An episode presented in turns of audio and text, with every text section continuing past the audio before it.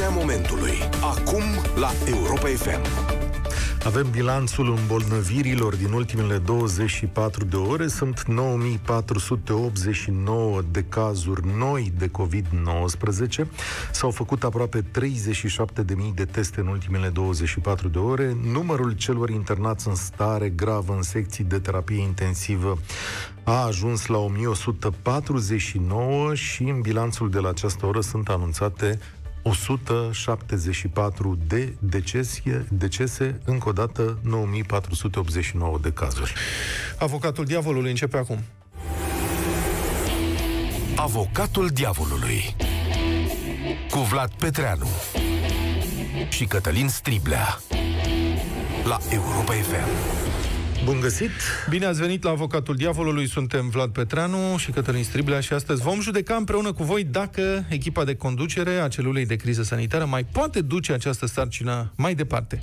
Vorbim mai precis de domnul Nelu Tătaru, ministrul sănătății și de domnul Raed Arafat, conducătorul Departamentului pentru Situații de Urgență. Trebuie să înțelegeți și în ce context vom face acest lucru. Peste mai puțin de o lună vor fi alegeri și cu siguranță vom avea o nouă formulă de guvern, fie fie că va fi un guvern de stânga sau un guvern de dreapta, este de așteptat ca acesta să aducă o garnitură proaspătă care să răspundă crizelor actuale. Sau poate că nu, pentru că tocmai în acest moment această echipă de criză a căpătat experiență, maturitate și înțelege exact ce se întâmplă în administrația sanitară din România. Cum se prezintă situația pe care o vom judeca? România a ajuns la un nivel de 10.000 de cazuri pe zi, după o creștere accelerată în ultimele două săptămâni.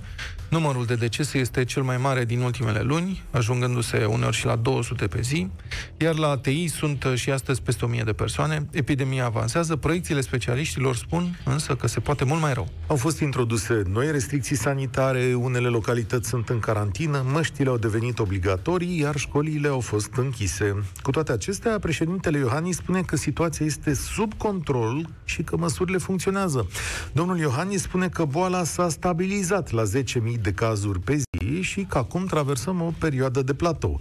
Asta înseamnă că în două săptămâni am putea să vedem și o coborâre a numărului de cazuri. Numeroase situații pun însă la îndoială eficiența măsurilor luate de autorități și capacitatea lor de a pune la punct un sistem coerent de răspuns. Cele mai puternice dovezi le vedem când vine vorba de numărul de paturi de la ATI. Deși ni se spune că acestea nu sunt ocupate în totalitate, am văzut câteva situații în care bolnavii nu au mai avut acces la oxigen și la aparatura de menținere a vieții. O greșeală de comunicare, ni s-a spus la data respectivă. De asemenea, cei doi pe care îi judecăm astăzi, adică domnul Tătaru și domnul Arafat, nu au reușit să pună la punct un sistem care să poată să ia singur decizii dificile.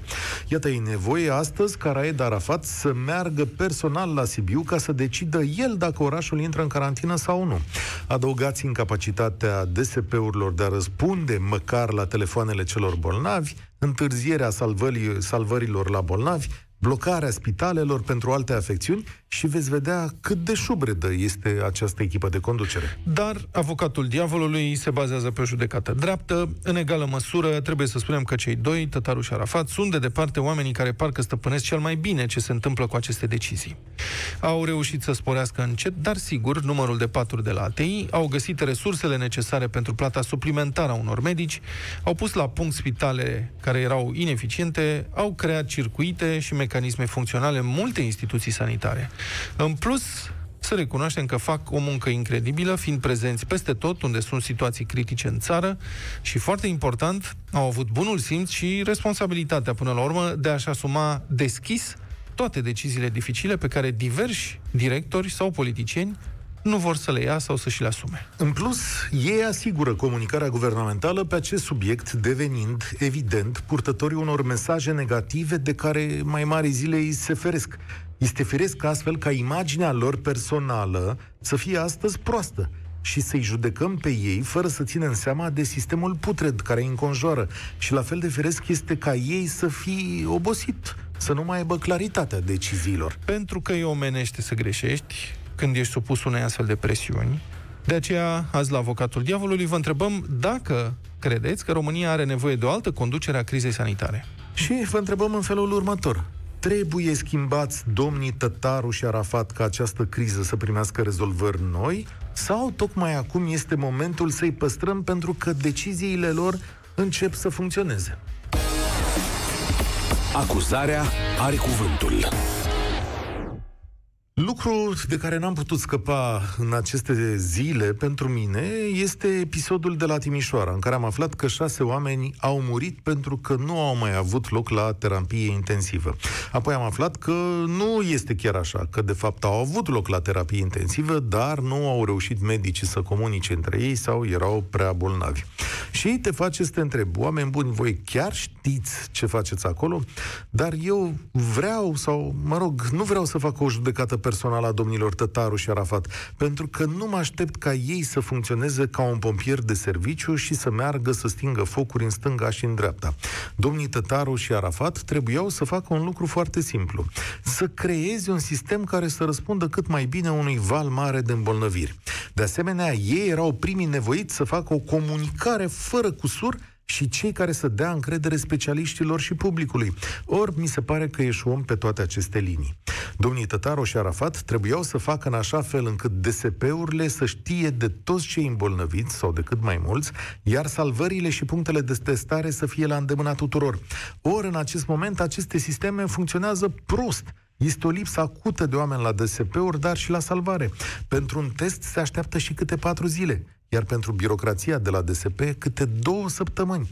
Ieri la România în direct, i-ați auzit, i-ați auzit și voi, sunt oameni care au povestit că apelează la pile ca să poată să vorbească cu cineva de la DSP. De asemenea, cei doi au descentralizat toată decizia către autoritățile locale, care nu au cunoștință și nu pot face toate lucrurile care li se cer. La fel cum au pus în brațele medicilor de familie îngrijirea mii de bolnavi care în realitate a devenit telemedicină sau, mă rog, medicină prin telefon. În fiecare zi ne se spune că spitalele au patru la ATI, dar în fiecare zi aflăm de la medici că nu sunt destule, da? Că trebuie să pună câte doi bolnavi în pat, ca la Galați, că stațiile de oxigen nu ajung. De asemenea, ei au obligat spitalele să primească ambulanțele cu bolnavi chiar și în condițiile în care acestea nu mai au loc fizic. Spitalele de campanie sunt puține, ca să nu zic inexistente, și asta și din cauza resursei umane care nu a fost găsită pe nicăieri. Domnii Arafat și Tătaru nu au reușit nici măcar în sistem să convingă proprii oameni că trebuie să dea o mână de ajutor. De ce? În multe cazuri, pentru că la cârma diverse instituții sanitare au rămas aceiași băieți politici care nu știu și nu pot răspunde unei astfel de crize. Și mai e ceva deși au promis bani în sistem, modul în care a fost aplicat acest lucru a dus la un nou sistem de inechități, de vreme ce zilnic sute de sindicaliști stau și protestează în piața Victoriei. Și nu uitați că în toată această perioadă spitalele au devenit în multe locuri închise pentru restul bolnavilor. Neclaritatea deciziei în privința unităților care tratează COVID a dus ca zeci de alte secții să nu mai poată primi, primi bolnavi iar mulți dintre bolnavii cronici nu au parte de tratament. Dar cel mai dureros lucru cu putință este modul în care acești oameni comunică. Voi ați înțeles până astăzi de ce piețele sunt închise? De ce e mai periculos acolo decât la supermarket, de exemplu? Asta dau doar ca să dau un exemplu, dar ele sunt zeci. Să recunoaștem că această comunicare a fost proastă, ineficientă, inexistentă pe alocuri și a dus la topirea încrederii că ei chiar conduc această criză. Pentru mine este clar că aici e nevoie de un impuls nou, curat, și de schimbarea fețelor comunicatorilor, a oamenilor care ni se adresează zilnic, pentru că altfel lumea nu o să mai contribuie la rezolvarea acestei crize. De aceea vă invit astăzi să votați pentru schimbarea echipei de conducere a celulei de criză. Și acum are cuvântul avocatul diavolului. Se spune că epidemiologii sunt cei mai nedreptățiți uh, specialiști. Dacă nu-și fac treaba și epidemia are consecințe grave, sunt înjurați că sunt incompetenți și moare lumea din cauza lor. Dacă își fac treaba și epidemia se stinge fără consecințe grave, sunt înjurați că ne-au agitat degeaba și ne-au închis în case fără motiv. Nelu Tătaru și Raed Arafat nu sunt epidemiologi, dar au răspunderi cruciale în gestionarea crizei sanitare provocate de pandemia de COVID-19. Cumva ei sunt într-o poziție asemănătoare. Dacă ne închid în case, se revoltă lumea, dacă ne lasă liberi, crapă sistemul medical. greu să mulțumești pe toată lumea în același timp, iar la vremuri atât de grele și nemulțumirile sunt mai vehemente și nu e vorba cumva doar despre noi românii. Peste tot e la fel. În România, de pildă, lumea e nemulțumită că școlile s-au mutat în online. În Franța, în același timp, elevii se încaieră cu poliția, furioși că, din potrivă, sunt trimiși la școală. Ai, n-ai șapcă, în perioada asta, dacă ești oficial implicat în efortul antipandemie, o încasezi. Veți spune că autoritățile noastre au dat și multe bâlbe. Da, este adevărat. Unele vin din incompetența generală a administrației publice din țara noastră, deprofesionalizată de decenii întregi de cumetrii politicianiste. Alte bâlbe sunt provocate de politicieni demagogi, care încearcă să profite de nenorocirea atât de multor români pentru a câștiga nițel capital electoral. Vă amintiți cum a blocat astă vară Parlamentul legislația privind carantinarea? În fine, unele greșeli ale echipei care coordonează răspunsul la criza epidemică sunt determinate pur și simplu de noutatea absolută a situației. O pandemie de o asemenea agresivitate și virulență nu s-a mai văzut de la gripa spaniolă de acum un secol. În teorie, guvernele știu cam cum ar trebui să răspundă unei crize pandemice, dar, în practică, particularitățile virusului, gradul de contagiune, mortalitatea provocată de acesta și limitele sistemelor sanitare sunt toate ținte în mișcare, care complică foarte mult răspunsul. E greu să nu greșești, e greu să stăpânești situația. Uitați-vă ce se întâmplă și în restul țărilor europene. Nu ar fi toți la fel de proști. E clar că e o problemă generală. Nelu Tătaru și Raed Arafat nu sunt de neînlocuit, nimeni nu-i de neînlocuit de fapt, dar schimbarea lor în acest moment ar însemna renunțarea de fapt la experiența lor, iar asta este de neînlocuit. E o experiență acumulată cu mult efort și multe sacrificii în prima linie a acestui front contra pandemiei. Cei doi și nu doar ei au pierdut unele bătălii până acum, au câștigat altele, dar sunt de acum veterani. Iar războiul acesta va mai ține multe luni de acum înainte. Nu cred că e bine să renunțăm la ei în acest moment. Sună-l pe avocatul diavolului la 0372 069 599. Acum, eu nu zic să dispară, domnule, de tot să-i trimitem acasă la dumnealor, că au și merit aici. Dar zic măcar că în fiecare zi mi-aș dori să văd la televizor o imagine nouă care să-mi comunice mai bine, să-mi spună ce a făcut și să-mi recapăt încrederea. Cel mai bun comunicator uh, în toată echipa asta este cumva Raed Arafat, care este tehnician. Mie așa mi se pare. Da, dar pentru că are, cum să zic, și un trecut, eu, și apropo, nu vreau să judecăm pe baza trecutului lor, da? Chiar vă rog frumos, în judecățile pe care le faceți, să nu faceți de natura asta. Domnule, că a făcut, că am și văzut mesaje pe Facebook. Uh, știi, uh, apuseni și așa mai departe, sunt niște probleme acolo, dar judecăm ce fac ei în criză. La Pusen nu era treaba lui, în primul rând. E, la Tuzla era da. de câteva zile uh, da. responsabil pe domeniu. Dar la Apuseni, asta este o legendă urbană. Nu era treaba lui Raed Arafat atunci. Bun, e o întreagă discuție, știi? Dar, uh, vezi, oricât de bun comunicator ar fi, lumea îl ia și a, domnule, că a făcut Arafat și nu știu ce. Hai să ne uităm fix aici. Eu simt nevoia să văd un specialist, un medic, un om în care, cum să zic, nația să nu-l ia cu tot ce are la îndemână și să zică, domnule, uite, ne spune niște lucruri foarte clare. Păi, acum, din punctul ăsta de vedere, ar trebui să discutăm despre pe cine reprezintă medicii respectivi. Pentru că medici avem în fiecare seară la TV. Sunt la radio, noi facem interviuri, deșteptarea, sunt la știri. În fiecare zi sunt specialiști care ne explică de luni de zile ce trebuie făcut, care sunt riscurile. Dar ei sunt din partea sistemului medical, nu sunt neapărat din zona celulei de criză, Vezi? de răspuns. Vezi, și n-ar fi bine Cine asta? sunt adică... ceilalți de acolo? Bă, sunt, cum e să domnul zic? Vela. Domnul Vela pune poze cu melci pe Facebook. Bun. Mai eu ce să fac? Am mers că asta mai rămânea să-l punem în discuție și pe Vela în momentul nu, ăsta. Pe da. Vela nu, e nedefensibil. Da. Adică este ziua Z, fii atent că mă uit în ochii tăi, dar... Cel, cea mai bună contribuție în comunicarea domnului Vela a fost când n-a mai făcut comunicare.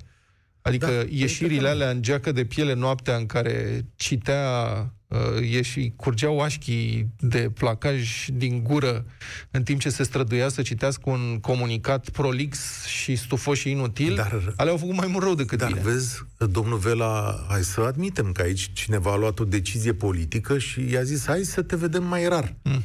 Da, Eu așa corect. cred că s-a întâmplat. În cazul ăstor alți doi domni, ei sunt peste tot. Ei au ajuns niște pompieri de serviciu și acum omenește spun, cred că au obosit. Da, hai să vedem ce zice lumea la 0372069599. Mihai. Bună ziua, Mihai. Salut. Da, Salut, ascultăm. Mihai, sunt din Pitești. Salutare. Și eu sunt pentru păstrarea celor doi domni în funcțiile actuale. Deja au o experiență, deja știu ce poate să facă și ar fi greu să o luăm de la început cu altcineva. Adică de ce de la început? Că asta mi-e un pic neclar. Adică de unde la început? Cre- adică nu a, nu a pomenit nimeni de soluția că aducem un băiat tânăr de nu știu unde care învață acum cum e pandemia. Mai sunt oameni acolo în celula de criză, mai sunt experți care lucrează de ceva vreme. Cine, mai domnul Striblea, să fie A, secretar nu, asta de stat? Păi, asta e o capcană, domnul păi Petreanu. Nu e nicio capcană. Asta e o capcană, e pentru că asta să fac. Acum, dacă noi nu știm, sigur că ei există. Sunt oameni foarte da, buni e... care înțeleg mecanismele astea. Da, și ca orice om care vine nou la conducere, o să vrea să schimbe câte ceva. Păi nu, de asta. Ceilalți și o luăm de la capăt. Păi nu Părerea asta. mea e că mare parte din măsurile luate au fost bune. Mm-mm. Și ne-au ajutat. Personal nu sunt de acord cu închiderea școlilor. Mm-hmm. Dar, în rest, pe toate le înțeleg, le respect și am înțeles uh, raționamentul și de ce s-au luat. Ia să vedem, că eu n-am înțeles la piețe. Explicăm tu, Mihai, care e raționamentul la piețe pentru care s-au închis nu se respectă purtarea măștii. Sunt oameni care vin și care nu respectă purtarea măștii în piețe pentru nimic în lume. Și că piața e vinovată. Că... Deci piața e vinovată și producătorul din piață că nu se respectă purtarea. În mod normal ar trebui, cum mie mi pune la magazin să nu primesc uh, pe nimeni fără mască, același lucru trebuie să fie și în piață. Și Bun, dacă și... ei nu fac front comun și zice, ok, tu nu poți masca corectă, rugăm frumos să ieși, și Atunci... lasă așa de dragul că trebuie să-și vândă marfa, da, într-adevăr, sunt de acord cu... Deci am retezat răul de la rădăcină. Decizia nu, a fost nu așa. Nu retezat răul de la rădăcină, dar nu este suntem una capabili... din deciziile care poate să mișoreze numărul de cazuri. Nu suntem capabili să îi obligăm pe oameni la piață să poarte mască, deci le închidem. Da, exact ceva de genul ăsta. Da, dacă asta e așa o da, decizie mi-e teamă că sunt da. decizii luate sub presiunea stării de fapt. Nu pot să pui toată forța da. de poliție să stea toată ziua, bună ziua, în piață, pentru Dar că... ce, doamne, polițiștii ăștia locali ce fac? Nu, da, nu știu, aș vrea să nu fim ipocriți aici. Îmi pare nu rău. Deci în piețe, da. chiar măsurile astea de siguranță, da, acolo e un eu fel de... E curajul, știi? Să demonstrăm că nouă nu ne e frică de covrig. Eu sunt de acord cu tine, uh, adică scuzați. nu am aici, dar... Și nu s-au închis se vinde în aer afară, liber. Da. Se vinde în aer liber, în okay. mod, în mod Asta evident. e o chestie da. de protecție. Da. Îți mulțumim, Mihai. Am înregistrat. Să mergem la Dan. Da. Uh, Dan, bună ziua. Numai o secundă, că am o mică completare de făcut. Apropo de um, cine ar putea să îi înlocuiască pe cei doi. Evident că exi- cu siguranță nu sunt ei ultimii doi specialiști, dar în orice fel de situație de criză, cel care uh, este coordonatorul răspunsului trebuie să aibă, să beneficieze de o anumită doză de încredere. De fapt, despre asta vorbim. Pentru că dacă pui acum un necunoscut, e vine unul, un personaj despre care nu știm nimic. El vine cu capital de încredere zero. Ori răspunsul la o pandemie depinde foarte mult de gradul de încredere în personajul Sau respectiv. vine cu un capital curat în spate. Da, adică nu se pune problema, nu este, nu e o situație obișnuită. Adică nu pui pe cineva acum să se apuce de construit păi, drumuri, o chestie pe în care... Mod, în mod evident, dar vine cu niște lucruri care în spatele lui sunt foarte clare, foarte corecte și lumea va avea încredere, domnule, este un specialist, uite-i CV-ul, asta a lucrat de-a lungul vieții lui, a făcut cu tare și cu tare, cu tare lucruri. Știți prea bine că imaginea publică nu depinde doar de un CV. Păi imaginea publică doar, are un trecut. Bun, uh, infecții nozocomiale. Uh-huh. Domnii Tătaru și Arafat au ascuns în această perioadă infecțiile nozocomiale. Nu știu dacă au ascuns. Dar cine le-a fi ascuns? E, nu știu dacă cine le putem spune au ascuns. Asta presupune o intenție. Doamne, nu, au văzut că sunt raportări zero în perioada asta cu infecții nozocomiale? Nu știu dacă au văzut. Habar dacă n-au văzut, că înseamnă grămadă... că nu sunt liderii crizei, dacă n-au văzut. Când au început alea să vă întreba libertatea, cu o lună de zile. Doamne, știți că e zero pe raportările astea? Aoleu, ce am făcut? Stai, dați-ne un raport acum, s-a ajuns la domnul Iohannis. Păi cum, prieten, voi n-ați văzut în șase luni de zile care erați la vârful crizei că e zero acolo? Adică ar trebui să vină Tolontan să vă atragă atenția? Sincer, cred că au atât de multe lucruri de făcut încât numai rapoarte despre nosocomii ale... Nosocomii N-aveau de le citit. ucid mai Da, mult știu decât că în alte părți. Ucida, Da. ucideau și în urmă cu un an sau trei Hai ani. să vedem ce mai zice lumea. Da. Dan, bună ziua, sunteți în direct. Bună ziua! Da. Uh, nu sunt uh, de acord cu schimbarea celor doi specialiști, uh, deoarece nu prea schimbi generalii în uh, toiul luptei. Se Uh, mai ei schimbă, cunosc- să știți, și în timpul luptei, în dacă momentul rezultatele în care sunt... o pierzi. În Da. momentul în care o pierzi sau Da. toate indiciile duc spre pierderea luptei. La ora actuală, comparându-ne cu celelalte state, nu putem să spunem că stăm mai proști decât uh, ele. Asta pe este de- principala chestiune, știți asta? Și Cum, eu cum? sunt îngrozit, Ce? și eu sunt îngrozit de faptul că f, se întâmplă ceva. Adică toată eu, eu, noi, spre deosebire de italieni, care au avut o lecție îngrozitor de dură în primăvară, de francezi, de britanici, noi stăm încă bine. Dacă ăștia nu sunt în stare să controleze Uh, lucrurile. Idei au trecut prin ce au trecut uh, la început, iar acum stau mai proști decât noi, cu toate că știau la ce să se Ce aștepte. indicator folosiți? Uh, păi, uh, numărul de îmbolnăviri actual și faptul că au aceleași Ei. restricții, unele poate chiar mai dure decât uh, la noi. Uh, Numărul de îmbolnăviri este dat de numărul de teste la noi, 30 de mii, asta e situația, încă s-au mișcat bine, dar vă dau eu un indicator. Știți câți oameni intrați la ATI scapă în uh, România? Da? 4 din 10. Știți cât scapă Da. în partea aia altă? Este adevărat că mult mai 7 mult. din 10. Păi și atunci... Corect. uh, Dar asta e o la chestiune indicatorul care- ăsta vă care- uitați? Asta e sunt ceva- probleme care există de un an de zile, sunt probleme care de 30 de ani au fost perpetuate știu. și Nu, menținute. asta e, Nu știu stai care puțin, e- că asta, nu e, știu o, care e asta e o problema. temă foarte interesantă. Într-adevăr, mortalitatea în România este uriașă, e foarte mare. Și, într-adevăr, uh, statistica e corectă. Uh, Rata de supraviețuire a pacienților internați la ATI la noi e foarte scăzută. Întrebarea Și e, este e doar o vina lui chestie... Arafat și alu tătaru. Asta e întrebarea mea. E o chestie de administrare de la Uh, centru eu- sau sunt aici alte Dar voi probleme? știți este care e- o problemă de sistem și cred că acești doi oameni Cum? deja Nu, cam scuzați. au idee. Nu e cazul să vină cineva care să încep să înceapă să uh, redescopere care există, ce probleme există la ora actuală în sistem. Ei Dar deja cine e? Stați un pic, domnul, se stingă focul punctual în anumite zone. domnul Arafat de când e în sistem? Uh, depinde pe ce domeniu vorbim. Hmm. Pentru că domnul Arafat a fost pe... Uh, Pe intervenții de urgență.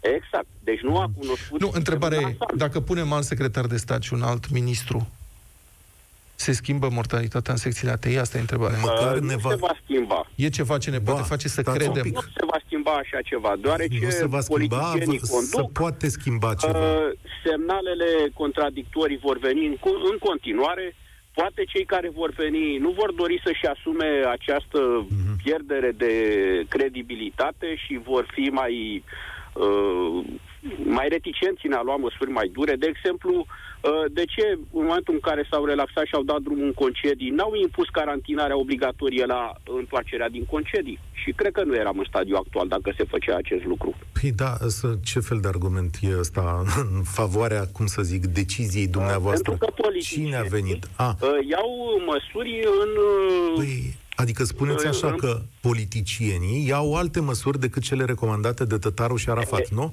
Le caută să le îmblânzească. Mhm. Păi și atunci de În ce mai stau, domnule, perspectiva acolo, domnii Tătaru și Să vă Arafat? dau... Păi nu, ei Adică vin cu- ce? Ei vin și cu niște cu dreptate. soluții, Politicienii oamenii ăia vor n-aplică aplica pe soluțiile și, altcineva. și ei rămân cu funcțiile, nu? Să vă dau un exemplu cu piețele, că tot ați pus problema. Nu e uh, de ce a trebuit luată această decizie într-un oraș mic, într-o piață închisă, unde fumează doi vânzători chiar la intrare. Deci nu mai vorbim de faptul că nu poartă mască și să respecte niște reguli. Deci fumează, lucru care este interzis de multă vreme, da? Și nimeni nu a luat ce au făcut ceilalți vânzători când s-a făcut așa ceva? Uh, Dar, într-adevăr, aici a argument. fost o Da. Accept argumentul dumneavoastră, da. Mulțumesc foarte mult, uh, Dan. Mergem mai departe. Nicu, nu? Da, Bună da, ziua, Nicu. Nicu. Sunteți în direct la avocatul diavolului, vă rog. Salut, bine v-am găsit. Salutare. Uh, am plecat de la, sau cel puțin voi ați plecat de la ideea că m, dacă să fie schimbat sau nu. Cred că fiecare om ar trebui să-și facă treaba și în momentul în care ei sunt puși să și vorbească, să-și exprime punctele de vedere și soluțiile pe care le propun, poate de aici apar uh, sincopele. Vă contrazic un pic. Vă contrazic un pic. Rolul lor este și de comunicator într-o criză sanitară de o asemenea amploare, pentru că măsurile pe care le au trebuie explicate. Ei nu sunt doar niște birocrați păi care stau la e, asta niște e, birouri. Cred că aici apare diferența, că trebuie explicate, nu doar transmise. Da. Iar ei cam asta fac, doar transmit, fără să și explice. Pentru că, bine știți că weekendul trecut în piețe a fost o exagerat de mare uh, fluență de oameni, datorită da. faptului că nu s-a explicat corect și nu s-a spus că cei care au tarabe în aer liber să-și vadă de treabă n-au nicio problemă și totul s-a rezumat la halele sau mă rog, cum se numesc în piețe. Da, măsura uh, a fost da. prost explicată sau neexplicată exact, și nu e exact, singura, exact nu avem ce să ascundem aici. Spun. Și hai să nu uităm că mai există un comunicator care nu odată a făcut greșeli, poate neintenționate sau îmi place la să cine vă referiți? La domnul Claus Iohannis. Da, mă rog, și domnul Orban. Nu, com... Și domnul Orban, da, nu, aici... nu spun că Dintre toți, să știți, președinte, nu că la apăr, dar dintre toți președintele a fost cel mai coerent. Și dacă vreți să facem uh, un exercițiu așa cum facem astăzi, chiar pe președinte nu-l putem schimba. Ce spuneți? Vă rog. Ce a zis? A făcut, a făcut și mici greșeli pe care și le-a corectat sau le-au corectat uh, cei uh, din da. echipele da. Nu a fost de perfect. intervenție, să spun. Da, așa este. E o problemă majoră cu comunicarea din punctul ăsta de vedere, dar și ăsta este rezultatul unui mod de a guverna care nu se întâmplă de o lună în țara asta. Este un mod de a guverna care de ține acord? de decenii întregi, în care cei care guvernează nu au considerat niciodată necesar să explice ce fac și de ce fac. Adică sunt acolo, au câștigat alegerile, lăsați-ne să... E treaba noastră ce facem, voi vedeți-vă de viață, noi vă mai dăm din când în când câte 100 de lei. Și când zic decenii, nu mă refer numai la post uh, 89, și înainte, adică mai ales înainte.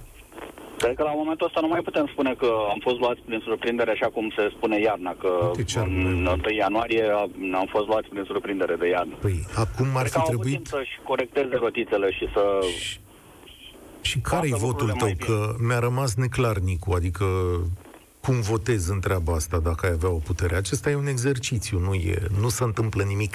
Nu-l schimbă domnul Orban, nici pe domnul Tătaru, nici pe domnul Rafat azi, mâine. Ne facem ciuda, doar un exercițiu. În ciuda, că, în ciuda faptului că poate uh, pe domnul Arafat îl asociez numai cu evenimente negative sau cu evenimente în care oamenii pățesc ceva asta rău. Asta e soarta lui, da. da asta e meseria da, lui, adică e... da. Ăsta e ghinionul lui, cred. Da. Cred că la momentul ăsta poate n-ar fi cazul să fie schimbați, dar să-și corecteze modul de a comunica și de a transmite oamenilor ce se întâmplă sau ce se dorește în perioada imediat următoare. Dar sunteți de acord că și oamenii ar trebui să facă, nu unii dintre ei, un efort suplimentar pentru a înțelege gravitatea situației? Adică, până la urmă, știți, se tot explică de șapte luni cum funcționează, ce trebuie să faci ca să te protejezi pe tine, să-i protejezi pe ceilalți. Unii nu vor. O să vă dau un răspuns un pic indirect. Uh, nu cred că domnul Rafila ar mai avea, uh, ar mai fi corect ca în această perioadă să-și, uh, să-și aducă contribuția în, în activitate. Mm. Pentru că dânsul mi se pare un pic în contradicție de vreo două, trei săptămâni încoace. Domnule, păi, domnul Rafila e la PSD, domnul Tătaru e la PNL. Mă iertați că nu putem să judecăm după apartenența lor politică în momentul ăsta. Dar hai să vorbim de la specialiști. Ce la ce s-a întâmplat în Parlament uh, acum două zile, cred că putem duce și acolo discuția, pentru adică că ce s-a întâmplat sunt contradicții de principii. Nu, nu, nu, știu la, aplică... nu știu la ce vă referiți. Da, nu cred. Uitați care e treaba. Da, nu știu. La Uitați... o lege care a fost făcută 24 de ore. La aia cu piețele. Aia cu piețele. Aia e o demagogie populistă păi clasică. Dar n-are Rafila de zis ceva cu legea aia, da. Uitați, din punctul meu de vedere, acum să știți, noi, dacă urmăriți uh, programele noastre, dacă urmăriți deșteptarea, știți că din când în când mai vorbeam și cu domnul doctor Rafila, care este un specialist cert, adică lucrul ăsta nu poți să îl contești. Pentru noi, adică eu consider că e o pierdere, noi nu mai putem să-l luăm, pentru că dânsul e în campanie electorală, nu mai putem să-l intervievăm acum. Dar nimeni nu ia background-ul profesional. Faptul că este chemat în continuare uh, ca să-și uh, împărtășească din exper- experiența pe care o are și uh, din propunerile pe care le are să și le împărtășească în, uh, în comitetul care coordonează răspunsul la criză, cred că e o treabă ok. Aici nu ține de apartenență politică. Și sigur, e alegerea dânsului, alegerea personală.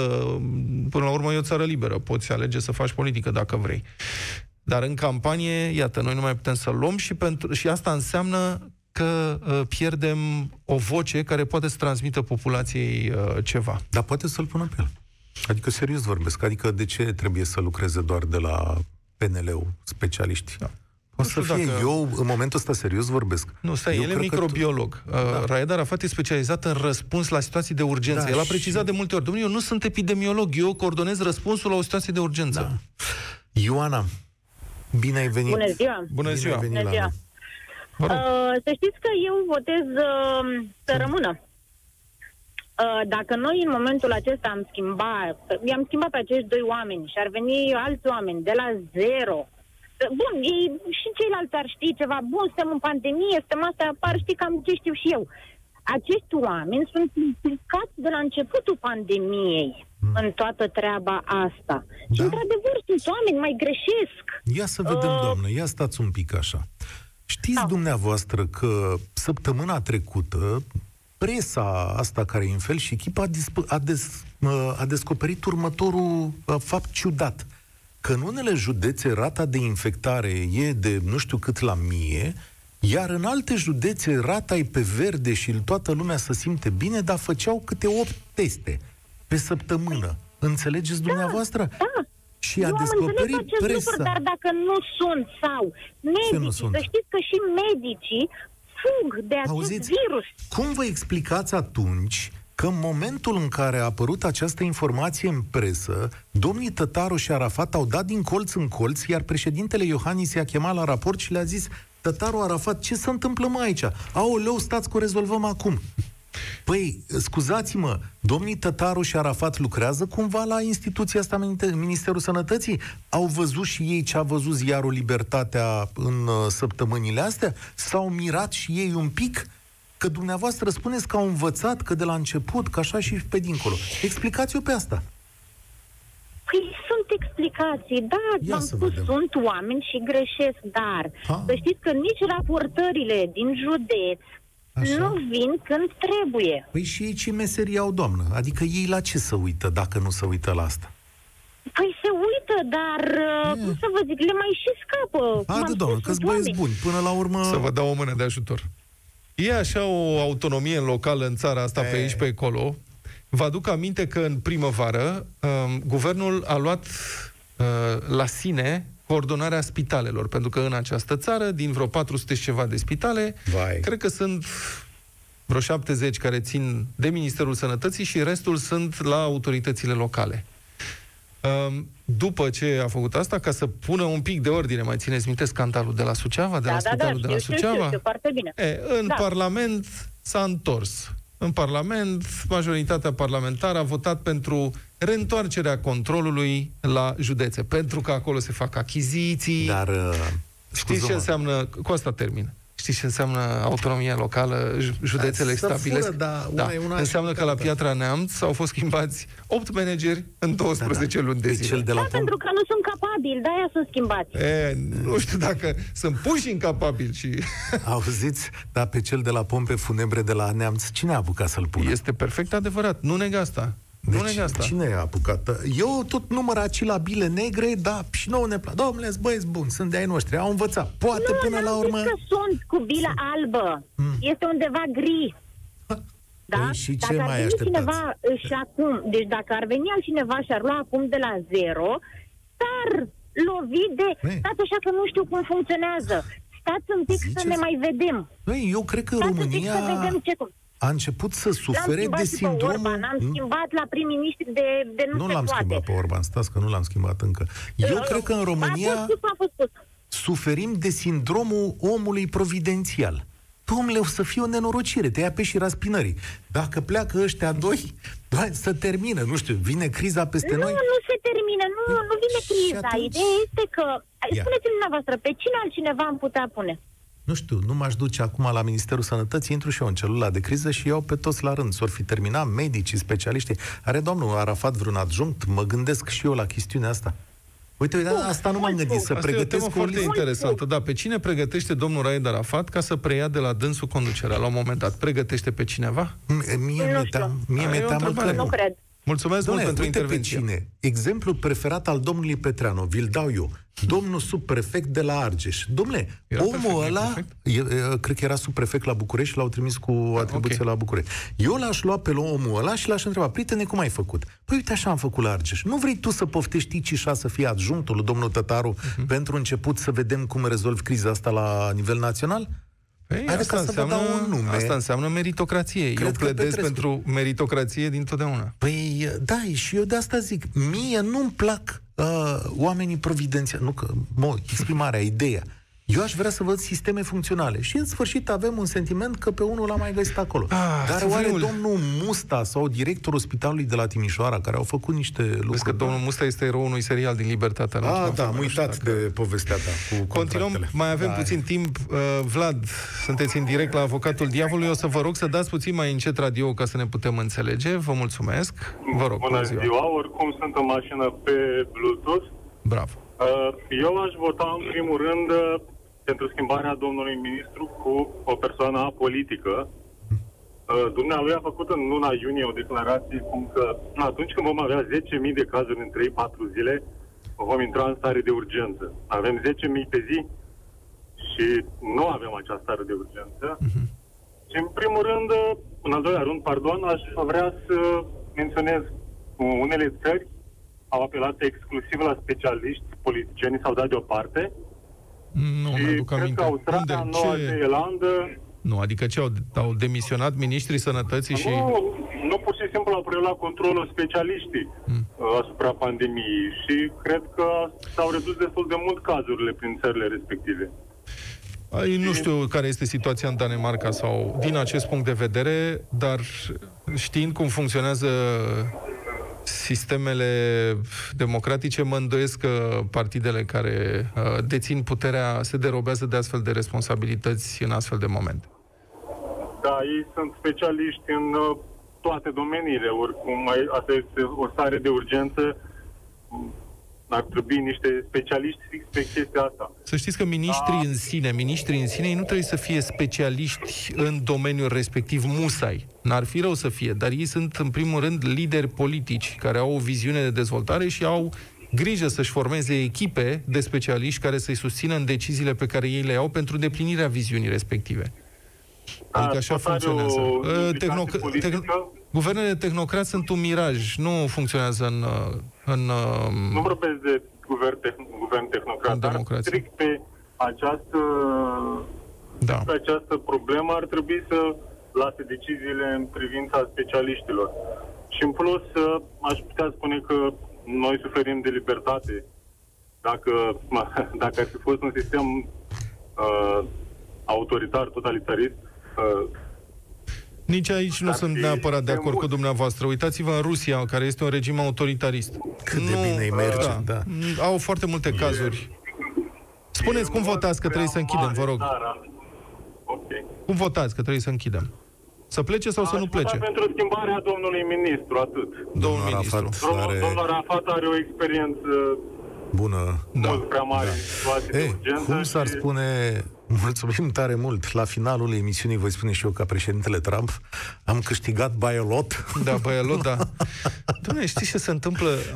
Europa duce o lipsă teribilă de leadership politic și și România este afectată de asta. Adică în astfel de situație ai nevoie să-ți vină un lider precum Churchill, care avea toate defectele din lume, dar putea să țină la inaugurare un discurs, mă rog, la investire, un discurs în care să spună nu am altceva să vă ofer, în timpul războiului era, decât sânge, sudoare și suferință. Ăsta este viitorul nostru și va trebui să trecem prin asta. Ce Dar nu mai există astfel de lideri. Ceea ce mă avem, pe avem mine... lideri precum domnul Vela, care încă o dată pune poze cu melci Ască și face termină, poze cu degetele la ochi. Se termină și cu asta pe mine, uh, în lunile următoare, dar ceea ce mă sperie pe mine este că, dincolo de a lua meritele acestor doi oameni care cred că s-au descurcat binișor în situația asta, e că regresăm. Eu văd din ce în ce mai multe probleme și atenție. Am început să văd și v-am enumerat aici lucruri pe care le-aș asimila minciunii. Și cred că sunt de dat niște răspunsuri destul de grele legate de niște lucruri pe care le-au făcut acești oameni, chiar fără a le lua meritele care există. Dar în privința testărilor, a mortalității și a numărului de paturi și alte lucruri de genul ăsta, eu cred că pe măsură ce criza asta avansează, sunt necesare niște răspunsuri. Altfel le țin pumnii în ceea ce au de a făcut acolo, dincolo de exercițiul nostru. Avocatul diavolului se încheie aici, Cătălin Stribrea și cu mine Vlad Petreanu. Vă mulțumim pentru atenție, ne auzim săptămâna viitoare, aveți grijă de voi. Ai ascultat Avocatul diavolului cu Vlad Petreanu și Cătălin Striblea la Europa FM.